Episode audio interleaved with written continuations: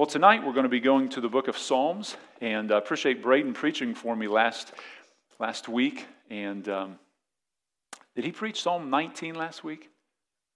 Chapter 8? Okay. Yeah, I might preach that again. I might just go there tonight. That's such a good chapter. But uh, Psalm 62 is where we're going to go, Psalm 62. And uh, this will kind of tie into the theme that we ran into this last Sunday about worry. And I pray that that message was an encouragement to you. We're going to be doing somewhat of a part two this Sunday uh, with some truths that I am super excited to get into about about that. So uh, when you find your place, Psalm 62, we're going to stand and read. Stand and read Psalm 62. It's just 12 verses long. Anybody like and anybody love this time of year around Christmas? Anybody anybody like to go drive around looking at lights? Who's got tons of lights up in their house? Yeah, who's got more than one tree in their house up? Okay. Who's got more than two? You notice my hand's still up, okay?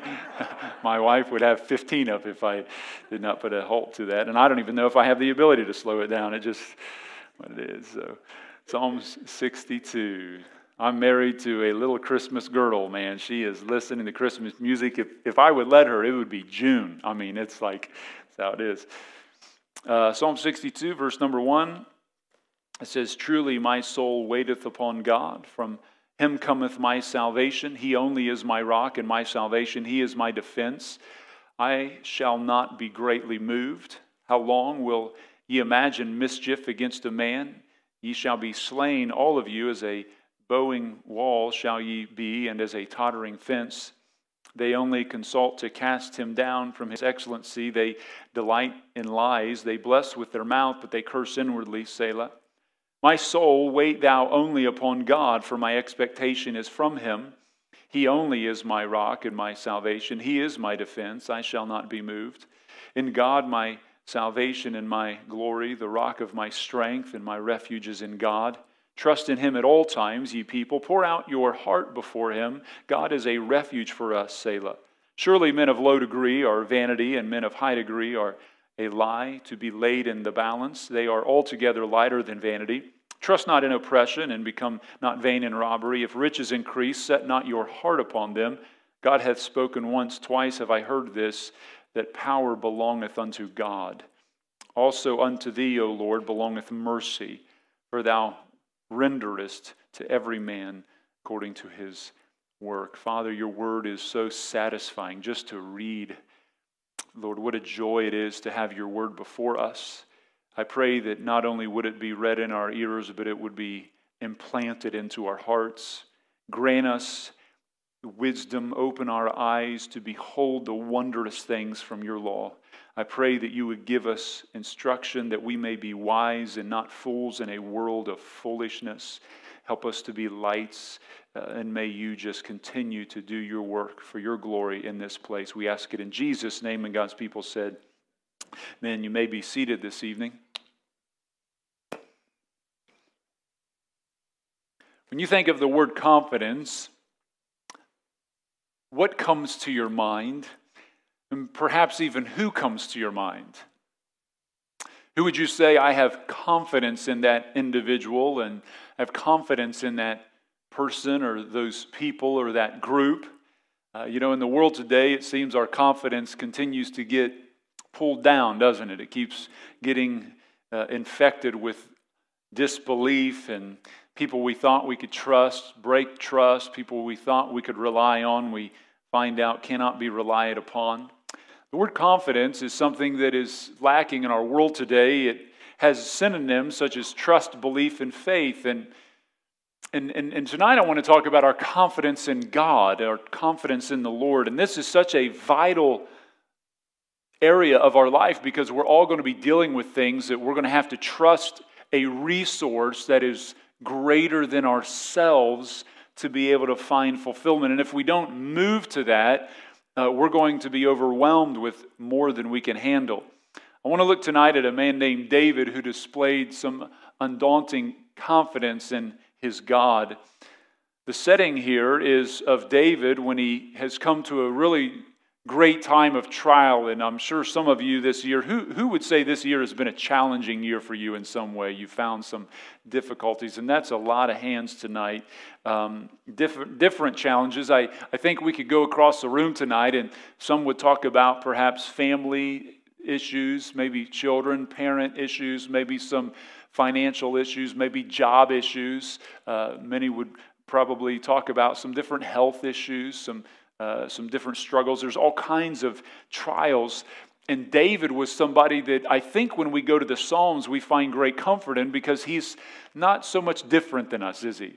We find someone who talks about the challenges he goes through in a very raw and real way. Don't you appreciate authentic people? They, they, they, they don't, I had somebody recently tell me, they say, you know, I've, I hear this all the time actually. They say, you know, one thing that's different about Lighthouse is people are very open and real. Like they're very raw. I had somebody say this last week, you know, people are sharing testimonies at Lighthouse and they're, they, they just share the reality of their life. And, and, and people tell me that, you know, the churches I grew up in, everybody, you know, everybody was somewhat on guard. They just would not be, be open and, and uh, about any of their struggles. And I think that begins to, to cause people to feel somewhat hopeless uh, in, in, in an environment where they don't feel like anybody else struggles. It's nice to read about Peter struggling in the Bible. Anybody with me? It's nice to hear that David wasn't perfect. It's nice to know that um, when you get saved, you're going to face some inward and outward difficulties and, and trials and struggles. And David was not absent from this. And, and, and the backdrop of Psalm 62 is David's son Absalom and the difficulties that he was dealing with there. Absalom, his oldest son, was trying to overthrow David and take his kingdom. Absalom is spoken of as being a very handsome man, influential, well spoken. He had long, uh, beautiful hair. David did many right things in life, but one thing that David fell short in was he fell short in the area of being a good father. Many times he failed in that. He also had a glaring sin with a woman named Bathsheba. He committed adultery with her. And though God had forgiven David of the sin of adultery with Bathsheba, David faced some different trials as a result of that. There were some, some big issues that came into David's life uh, because of the sin of sexual sin really infested his home. Sexual perversity also happened as, uh, as one of his sons, named Amnon, raped his sister Tamar. David had several wives, and so Tamar's full blood brother Absalom found out about what Amnon did to Absalom's sister, who was also Amnon's basically half sister. And so Absalom actually kills his brother Amnon. So David has multiple children, and he has his oldest son who just killed his other son, Amnon, because Amnon raped Absalom's sister. Absalom then flees. David doesn't pursue after Absalom. David did not deal with Amnon after Amnon raped Tamar, and then he didn't deal with Absalom after Absalom killed Amnon. He just kind of he grieved it and he just kind of let it lay. And I've seen people like that where there's problems that rise up and they, they seem to fear confrontation. And I think earlier in David's life, he probably would have dealt with that. But one thing I find with people is sometimes the older they get, the less they want to deal with confrontational issues sometimes. They, they, they've, they've, they've already fought their battles. You see that in grandparents, right? They, they've, they've already dealt with the battles of raising their kids. They don't want to battle with their grandkids. They would just rather be a happy, uh, kind, loving, eat all the fruity pebbles you want, eat all the donuts and candy, go back home and pay back my children that frustrated me through the years. You know, that's kind of what happens. So, but sometimes that can happen. But, but I think it's important for every one of us to know that if, if, if you don't deal with the sins of your children, you're going to deal with those sins they will rear themselves up. They only grow and increase. Like if you play a passive parent, if you play a passive friend, and you don't deal with people, and you don't confront them about things, and you don't mourn over them and, and, and come to them and confront them, those things are like infections that increase and they get bigger and bigger. Uh, it's, it's really one of the, the most unenjoyable things I do as a pastor, which is really every week of my life, is uh, preaching is the fun part. This is like the icing on the cake for me. Uh, the, the difficulty is constantly confronting issues, dealing with people, confronting sin, uh, going to people, counseling, working through difficulties, navigating all that stuff we may have 600 to 700 people show up on Sunday, but I can tell you we ministered over a thousand people in this church. And there's a lot that goes on with that. And so, uh, the, it, and, and, people say, why is there unity at Lighthouse? Because if, when you deal with sin, you keep unity going. But, but churches that churches that end up falling apart or have divisions and all that strife and schisms that happen, it's when sin is not dealt with when it's swept under the rugs, when it's ignored. It's exactly what happened to David's family. It was torn apart because he did not confront the sin. It's not enjoyable to confront it, but the fruit is always good. And I'm always blessed and satisfied uh, with that fruit and um, uh, to, to see how things can turn out. And I praise God for that. And so Absalom, uh, to kind of speed up a little bit, he begins to plot against his own father. He begins to win the hearts of the people. Uh, what he would do is sit in, uh, in the town, and when people would say there was a problem, Absalom would say, Oh, if I was the king, if I was king, I would take care of this. I would not let this. And he began to win the hearts of the people. 2 Samuel 15 6 says, So Absalom stole the hearts of the men of Israel. Finally, Absalom gained enough of a following that he led a revolt and ran David and his followers out of the city. Absalom then goes and sleeps with David's concubines, disgraces his father. Many who verbally honored David turned on David in this rebellion. David saw many people who would have honored him with their lips but ended up rebelling against him. Ultimately, Absalom went out with his army to fight against David in the wilderness, but David and the men that were with him were warriors of old. These were aged warriors, and they were proven in battle. They defeated Absalom. David had warned his generals and army officers, saying, Do not kill Absalom, deal graciously with the young man. But Joab, who was the commander of David's army, did not. He ended up intentionally killing Absalom. And when David hears of it, he mourns. It's one of the most heartbreaking scenes in the Bible. 2 Samuel 18, verse 33 says, And the king was much moved and went up to the chamber over to the gate and wept. And as he went, Thus he said, Oh, my son Absalom, my son, my son Absalom, would God I had died for thee, O Absalom, my son, my son. And, and he's so broken. So you just need to understand when you read Psalm 62, it is from this season of life where David had gone through intense trials of afflictions.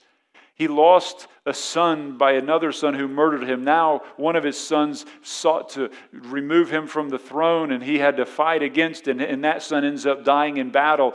Heartache, mistrust, people who turned against him. All of this goes on, but then God ultimately restores David to the throne. And David pens Psalm 62, which I've entitled Keys or Six Keys to Having Confidence in God. And so tonight, as I want to look at David, and, and I think there's some valuable truths that we can reap from this chapter tonight. And the first one we find is in verse number one. It says, Truly my soul waiteth upon God from him cometh my salvation. And the first key that I find in David's life in having confidence in God is, is you have to have a confidence to wait. Uh, does anybody in here like the word wait? Are we a waiting type of people? We like, is there anything that could slow me down a little bit? Because I want to learn to wait more. I like waiting. Uh, when you go to the restaurant, what do they tell you? How long of a wait is there? And if it's if it's more than 20 minutes, who leaves the restaurant? Raise your hand. If it's more than 30 minutes, okay? Any more, they're like, hey, we'll buzz you on your cell phone. So, you know what happens. Your wife's like, hey, let's go to the store over there, you know? And you're like, okay.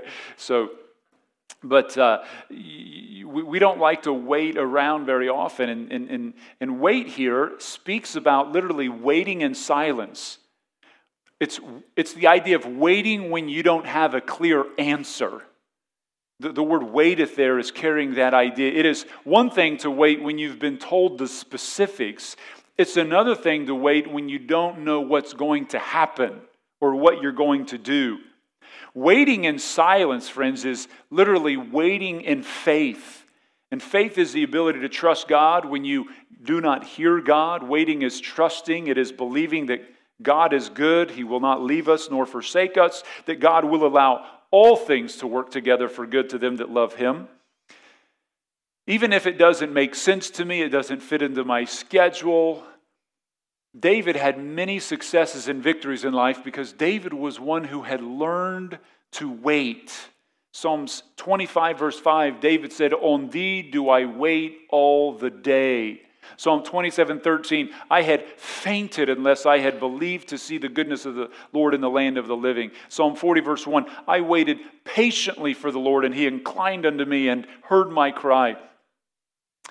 There is a, there is a faith and a trust that is required for people to wait. And because we don't wait, we always get ourselves into more trouble. We try to fix things ourselves because because we can't wait. We don't, we don't feel like, um, sometimes we feel like it's in our hands anyway. We don't have the faith to trust God to work out these things. Now, why does David wait on God? Because in verse number one, he says, From him cometh my salvation. The soul of David had been greatly grieved by the betrayal of many of those he thought he could trust in. And, and that's a hard thing. When people you thought were close to you, your friends, they begin to turn on you. I mean, this is difficult for David. It's difficult for us. And, and at this point, he realizes that salvation and deliverance doesn't come from his ability, but rather it comes from God. From God comes his salvation and deliverance, is what he says here. How often we lose peace in life because we think peace will only come when the people and the situations and circumstances get straightened out. When all that stuff gets rectified and figured out and balanced, then my life will have peace. But, but David doesn't do that. He sees God as being the one who grants those things. People People often have strains in their lives that get increased because they are the ones trying to figure it out. He says in verse number two, He only is my rock and salvation. I love that phrase, He only. I think Christians, we need to learn the phrase He only. David waits because God only. David could sit in silence because God only. How many messes we would save our life from if we had a He only life? How often we give God a time limit even if that, and then we do not think he will pull it off. We so often pray and do instead of waiting. You know, in waiting, God is working. And I think it's important to know that prayer accomplishes more than you and I can do. Have, you, have, have we understood that? I think if we believe that prayer accomplishes more than what we can do ourselves physically, we would spend more time praying. David was convinced of this. He says in verse 5, My soul, wait thou only upon God. Verse 6, He only is my rock.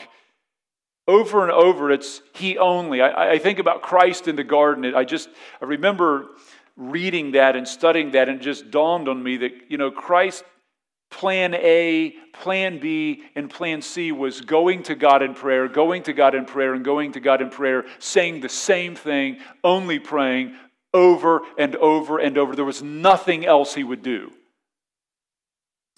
If you came to Jesus and said, Jesus, why do you keep praying the same things to God here in the garden? Why are you weeping before him? Because he only, he only, and he only. Jesus exemplified a he only type of life. And, and let me ask you do you have a he only type of faith?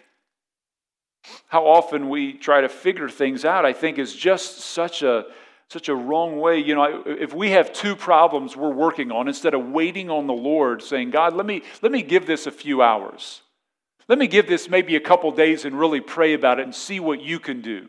Let me see if you can turn that person's heart, my child's heart, my spouse's heart. Let me see if you can work through this. Instead, we get our voice in there, we get our actions in there, we get our attitude in there, and we try to fix the problem. We got to try to change the situation. And all the time, God says, that problem, that trial was not brought in your life so that you could be beat down. It was so that you could be lifted up. I'm trying to grow your patience, Josh, or whoever else. I'm trying to teach you to wait upon the Lord. I'm trying to show you your lack of patience. I'm trying to teach you to wait and have a He only type of faith. But instead, we grab the reins and we take, we can effectively take two problems and turn them into four.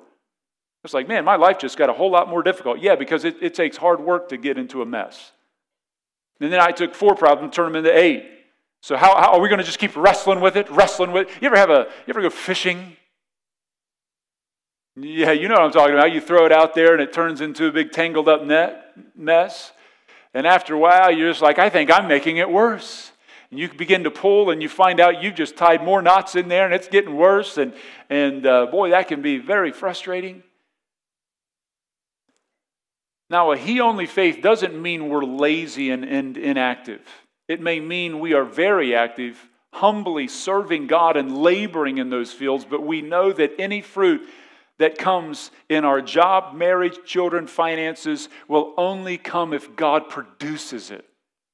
Do you know anything that you produce in your spouse and in your children that is man made will turn into corrupt fruit? Well, my children were real good when they were at home. My children were real, well, yeah, because they lived under your thumb and absolute control. You had their obedience, but you never had their heart. You know, you know who gets a hold of their heart? It's the Lord Jesus. Why? You know, my, my wife was really, yeah, but my husband, they, yeah, yeah, that's, that's, that's called manipulation. And, and, and sometimes you can get them to do things or they can bow down, but it's the Lord that changes the heart. And if you understood that, you would spend more time waiting upon the Lord, not speaking to other people or to your spouse, but instead speaking to God and mourning to God and saying, God, here is this thing. I know that if I touch it, I'll only make it worse. I need you to step in. I need you to come and, and be God in this situation. I, I need your hand upon this situation. But instead, we grab it and we wrangle it around and we just turn that thing into a mess. And God says, How much pain are you going to have to go through until you learn a He only type of faith and a waiting upon the Lord situation here? Because there is a point where you just stop and you say, I've just broken the whole thing. I've just made this a wreck. Anybody else have done this in their life? Okay? Yeah, myself and you included, right? David was not inactive in slaying Goliath, but David's faith wasn't in his sling and stone. In 1 Samuel 17 45, it says, Then David said to the Philistine, Thou comest to me with a sword and with a spear and with a shield, but I come to you with a sling and a stone. Is that what he says? Some of you guys are like, what? Did you see it? You guys reading along? Okay, he didn't say, I came with a sling and a stone. Rather, he says, I came in the name of the Lord of hosts, the God of the armies of Israel, whom thou hast defied. This day, the Lord, uh, the, this day will the Lord deliver thee into my hand. You see, he only type of faith shows up in these battles. And God delivered him. And he's like, I'm going to chop your head off too. You know, and he, I mean, he goes down. It's just so awesome. Verse 2, it says, He is my defense. Talking about being a strong tower in David's life. I shall not be greatly moved. The word moved there also carries the idea of being shaken. The picture of one is one of stability, a high tower of strength, security, looking at God as your defense. God is my defense means we don't take vengeance into our own hands. David had many who stabbed him in the back, many adversaries who rose up against him, but David was not a vengeful person. One thing you don't find in David's life is a vengeful person. He surrendered vengeance into God's hands. When David and those loyal to him were fleeing from Absalom, there was a man named, uh, in King Saul's descendants named Shimei who came out and began to curse David. In 2 Samuel 16 7, it says, Thus said Shimei, when he cursed, Come out, come out, thou bloody man, and thou man of Belial. So David's at like the lowest point in his life. His son's overthrowing the kingdom against David, doing all these things. And Shimei kicks David verbally while David's down, which is not smart because David had guys like Uh, he, he, had some, he had some mighty men around him, like Abishai, who was a warrior. This guy had killed like over a thousand people. He's one of the top, I think he was number three in David's mighty men. Look how, look how Abishai responds. I mean, these are warriors. Shimei is a crazy person. Verse number 9 says, Then said Abishai, the sons of Zeruiah, unto the king, Why should this dead dog curse my lord the king? Let me go over, I pray thee, and take off his head. I mean, he literally was going to go over and chop his head off. And he would have done it if David said, Do it. Shimei's head would have rolled. And, and, and look what happens. And the king said, What have I to do with you, ye sons of Zeruiah? So let him curse, because the Lord hath said unto him, Curse David. Wow. That is someone who understood sovereignty. That's incredible to me. The Lord, you know, I've asked people this multiple times. I had somebody the other day who came to me with a great stress in their life. Somebody in their life that is producing a lot of anxiety, a lot of frustration. It's not somebody that goes to church here, but uh, it's, it's, an unbeliever, of somebody who's in their city near them, causing a lot of pressure, a very sinful person. And I said, um, I said, what if God sent them to test you? I said, You're looking at this like they're the ones doing this to you, but what if God sent them? And, and, and they had not thought about that. Well, how could God send somebody? Yeah, because God sends people like Shimei to come and curse at you. Well, God's putting curse words? No, God's not putting curse words, but God's turning them up to go. Didn't, didn't um, Paul deal with this? Paul said, uh, there's a messenger of Satan buffeting me. Let me ask you a question. How would you deal with your boss, your coworker, your neighbor, your whatever situation, that person, if you knew God was authoring the trial? God was turning that heat up specifically in your life. What would you do? Well, look what David did. He said, The Lord sent him and said, Who then shall say, Wherefore hast thou done this? And David said to Abishai and to all servants, Behold, my son, which came forth out of my bowels, seeks my life. How much more than this Benjamite do? Let him alone, let him curse, for the Lord hath bidden him. It may be the Lord will look upon my affliction, that the Lord will requite me good for the cursing this day. Look what he does. He turns it all over to God. He wasn't inactive, he just didn't take those things and try to control them. So, what happens, David, when you have your man go over and chop his head off? What happens, David, when you keep taking control of these situations? David got the throne back not by his own power, but by God's grace. Question Are you the kind of person that seeks retaliation? What do the responses of your life to those who offend you say about your heart in waiting on the Lord? Romans 12, 19 says, Dearly beloved, avenge not yourself, rather give place unto wrath, for it's written, Vengeance is mine, I will repay, saith the Lord. And so he says, David says in verse 2, I shall not be greatly moved. It's because you trust in the Lord doesn't mean trials don't come, it just means you won't be greatly moved. You may be moved, but you won't be greatly moved. Psalms 37, 23 says, The steps of a good man are ordered by the Lord and he delights in his way. That though he fall, he shall not be utterly cast down, for the Lord upholdeth him with his right hand. It's the exact same thing in 2 Corinthians 4 8 when it says, We are troubled on every side, yet not perplexed, uh, not distressed. We are perplexed, but not in despair, persecuted, but not forsaken, cast down, but not destroyed. David's confidence in waiting on God gave him courage against his enemies. Look at verse number 3.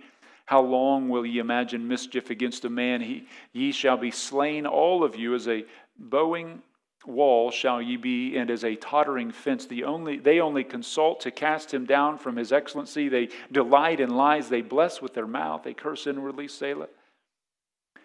So he says, How long will you imagine mischief against a man? The word mischief here is a word that speaks of rushing upon, falling upon, attacking a man. It is a violent opposition against someone. David is asking, How long Will you attack me, come against me in violent opposition?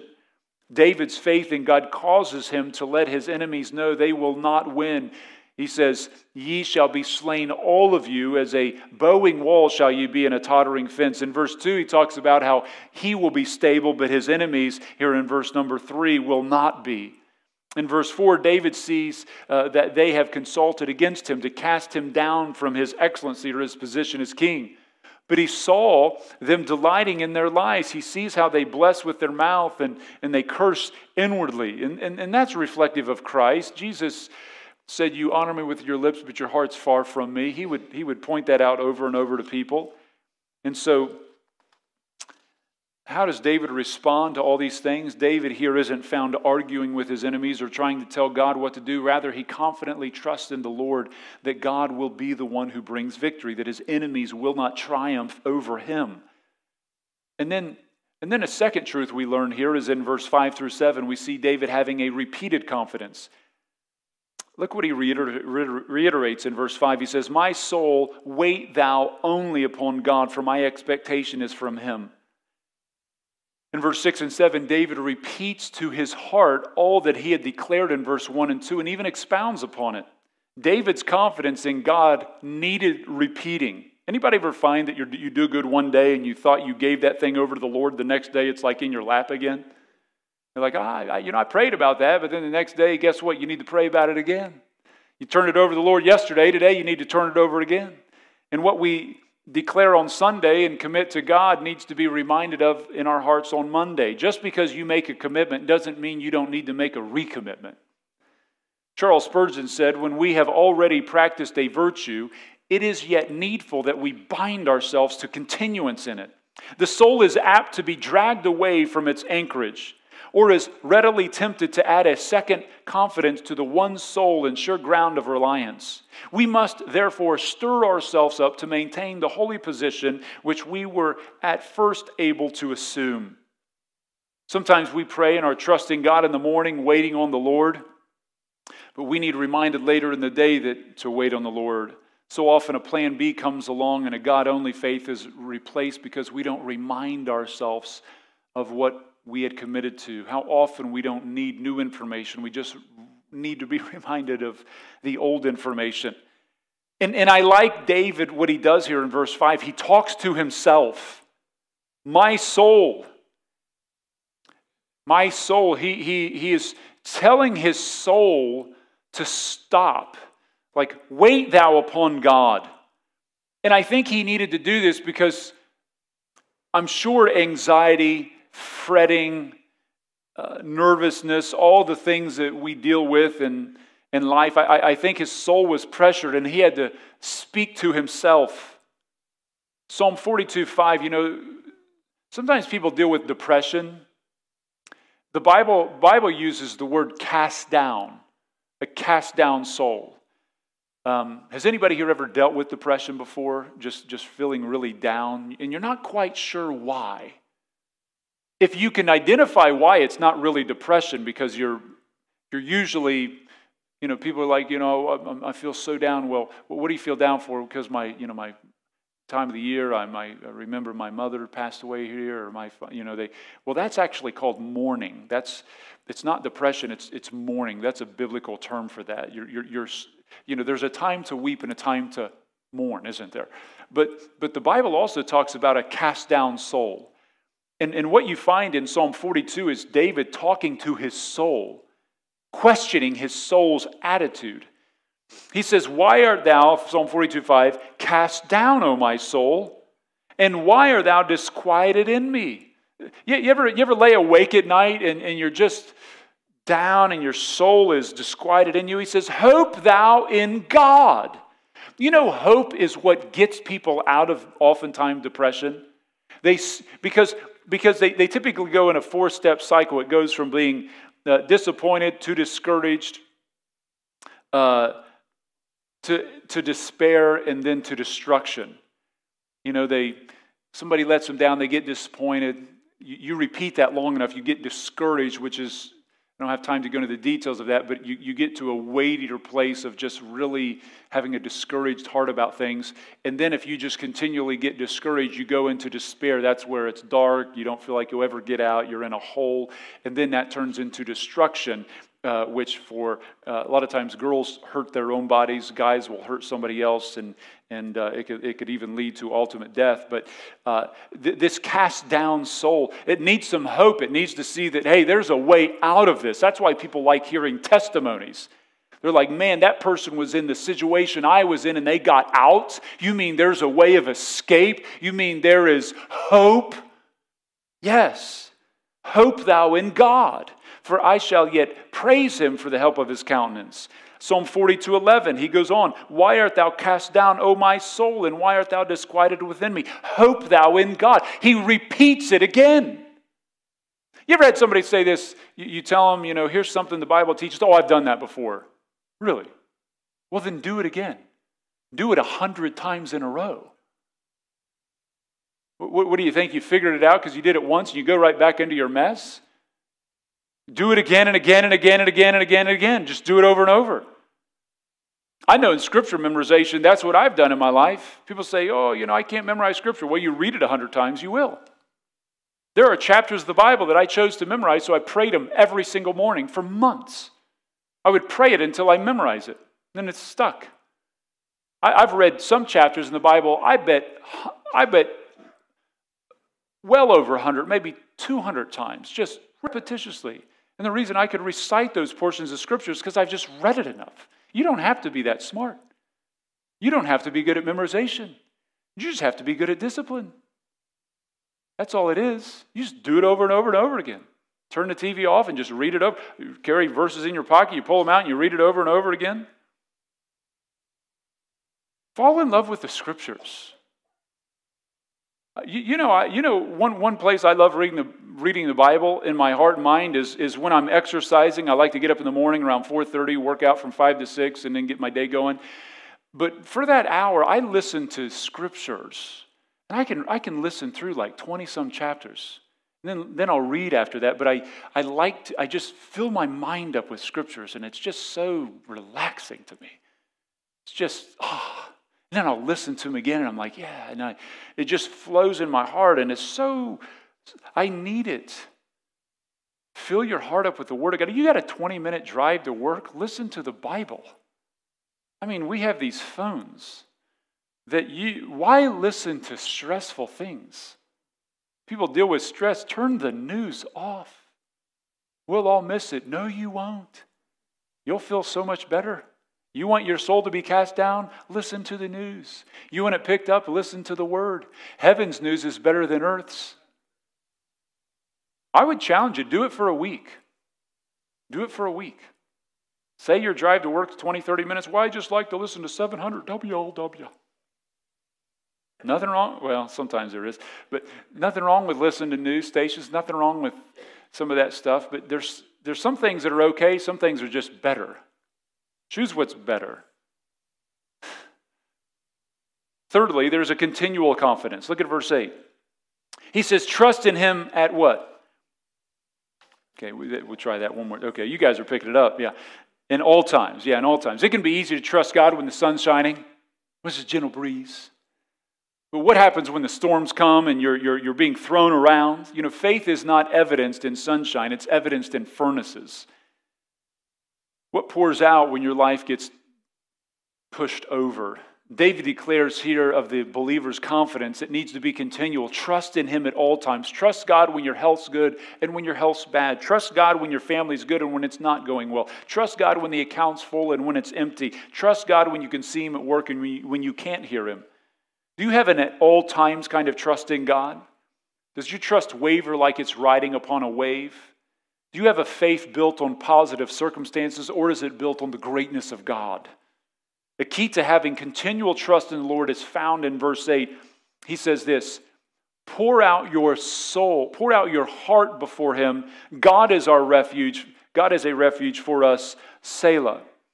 When faith is struggling, don't hold in those struggles in your heart. You need to learn to pour them out on Facebook. Pour them out on whatever other social media places that you can go. No, that's not what it says. He says, pour it out before who? Why would I pour it out before those who cannot help? God knows what is weighing us down, and He wants us to know it. You know, oftentimes God puts weight on us to teach us to come to Him. Three days with no water in the wilderness. Does God know? He's like, oh, they, I better get some water for them. They could die. He's trying to teach them to come to Him, not in doubt, but in faith. He does it on purpose, repeatedly. Goes out a week with no food, another three days with no water. I mean, he just keeps repeating this, trying to teach them some things. He takes the disciples in John 6 and he says, Hey, there's a, there's a large crowd of people here, 5,000 men plus women and children, good 15 to 25,000. What are we going to feed these guys? And he says he said that knowing what he was going to do. That's what the Bible says. He knew what he was going to do, but he asked them anyway. Why did he ask them if he knew what he was already going to do? What do you think? Why would he ask them? If he already knows what he's going to do, why waste the breath to ask them? Because he wants to see where their faith is. Let me see what your response will be because omnipotence is already figured this, already has the power. Omniscience already figured it out. It's about to be put on display. I just want to see how your response to how far out can your faith reach?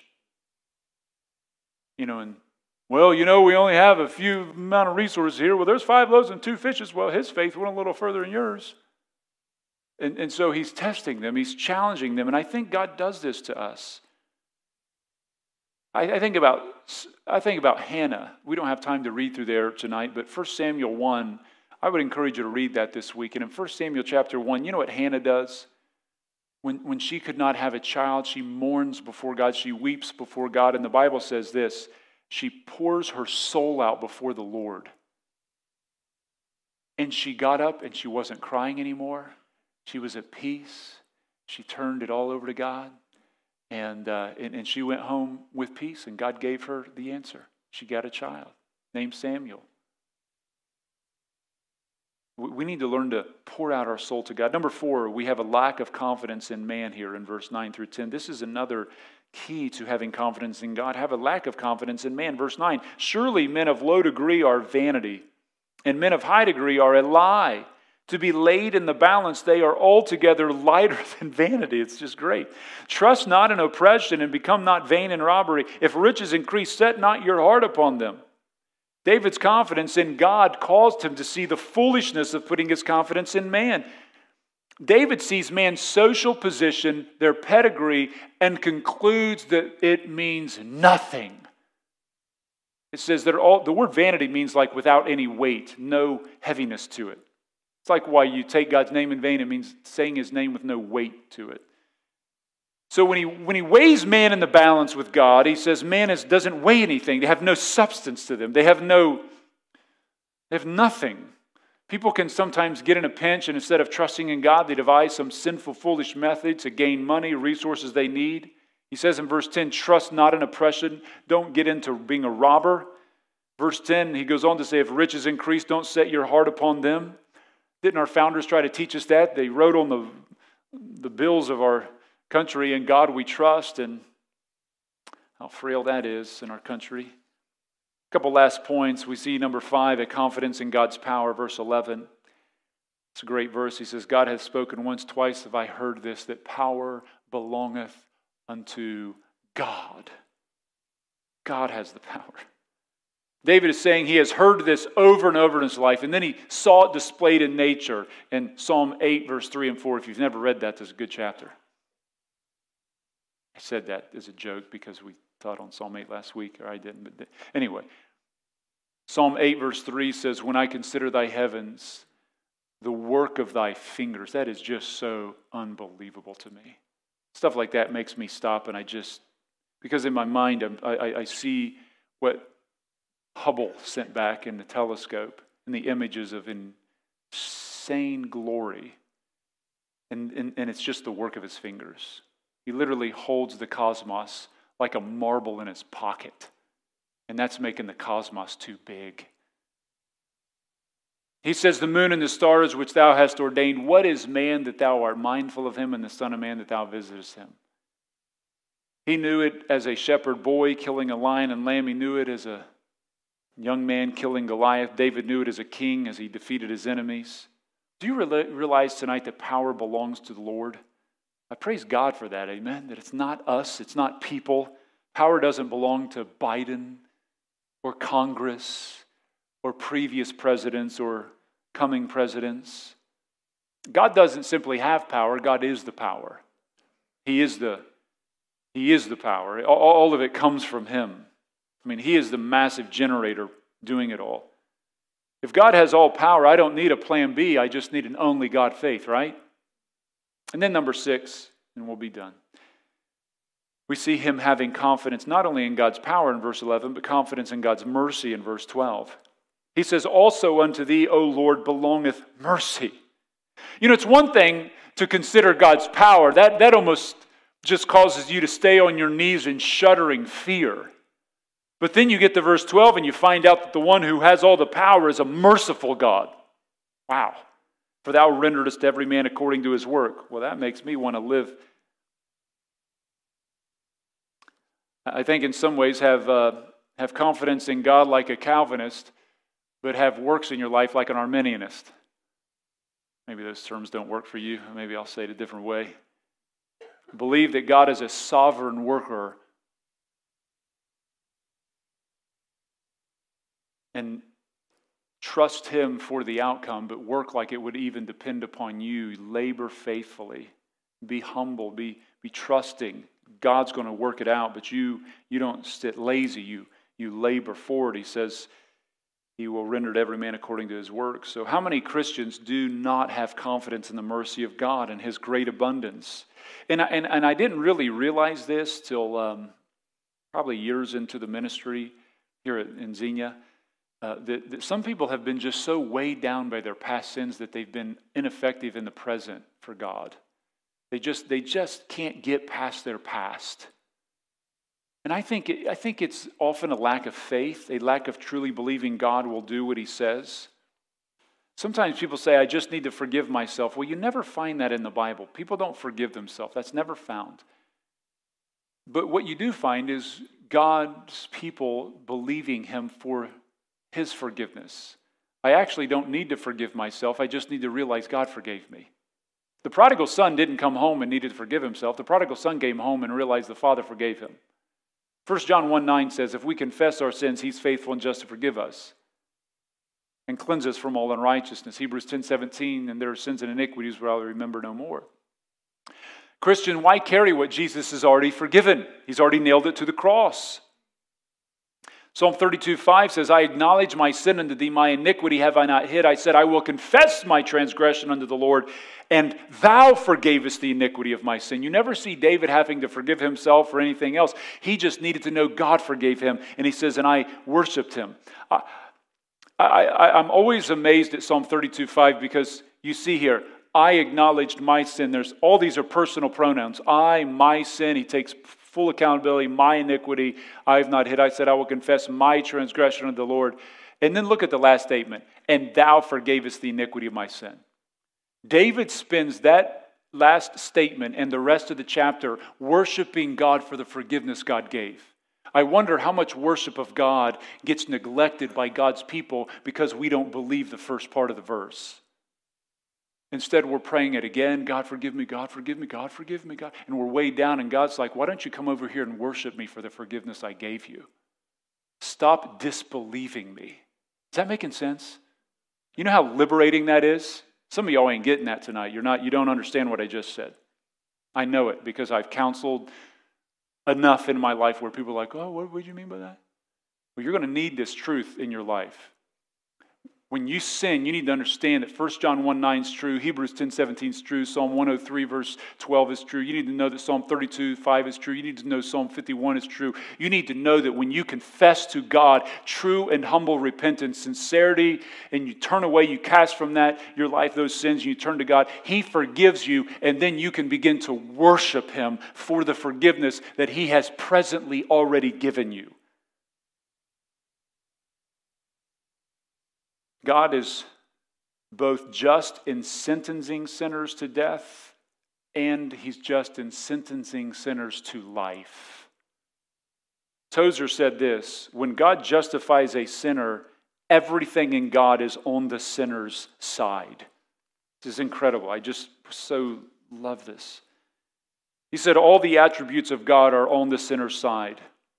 It isn't that mercy is pleading for the sinner and justice is trying to beat him to death. All of God does all that God does.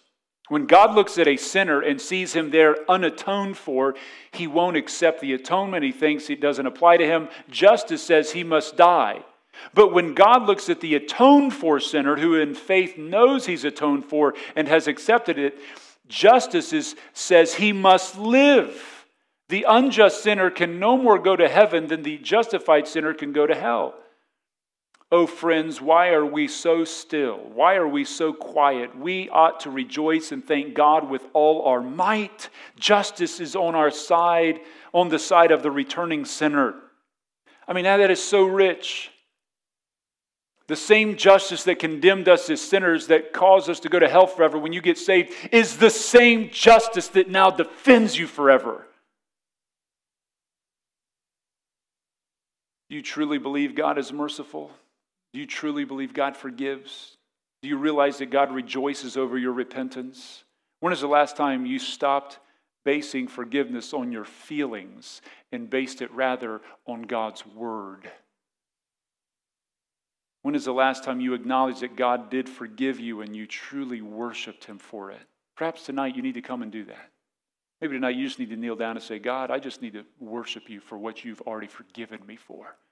Maybe you're carrying something for years, months, or many years, or decades even, and you just need to come and say, God, thank you. You have fully forgiven me for that broken relationship, that broken situation, that hurt I did to that person, that whatever it is.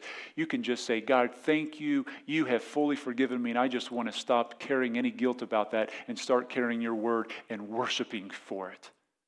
You can lay all that down. You don't need anyone's forgiveness but God's. You don't. David didn't. He said, Against you and you only have I sinned and done this iniquity. I need God to forgive me. So let me ask you a question. What happens when your everything is okay with God? Can you sleep good with that? You think you could? You think if God said, you know what, you're exactly where I want you to be, you think you'd sleep good on that thought? What if the world said, I don't like you, I hate you, you've offended me, and God says, You haven't offended me, I'd love where you're at right now? You think you'd be all right with that? I think I'd be all right with that. We, we, we get right vertical, we'll get right horizontally, but I can tell you this is our biggest need, friends. Confidence is a belief in one we can rely on, firm trust. How's your confidence in the Lord? Are you a waiting upon the Lord kind of faith? A He only type of faith? That's what we need tonight. Confidence in God. Let's all stand tonight. Father, we thank you for your word tonight. It's a present help your Holy Spirit has wrote, written a perfect book. This is tremendous. Thank you for men like David who had faults like we do, whose confidence was strong. Let us walk in those kind of steps. Perhaps tonight somebody's heart's heavy, life's going through a trial, difficulty. Bring peace, comfort, and healing. May we find our confidence in you. You are our hope. We praise you, Lord. If anyone tonight needs salvation, I pray they might come and be saved. We ask it in Christ's name. Amen.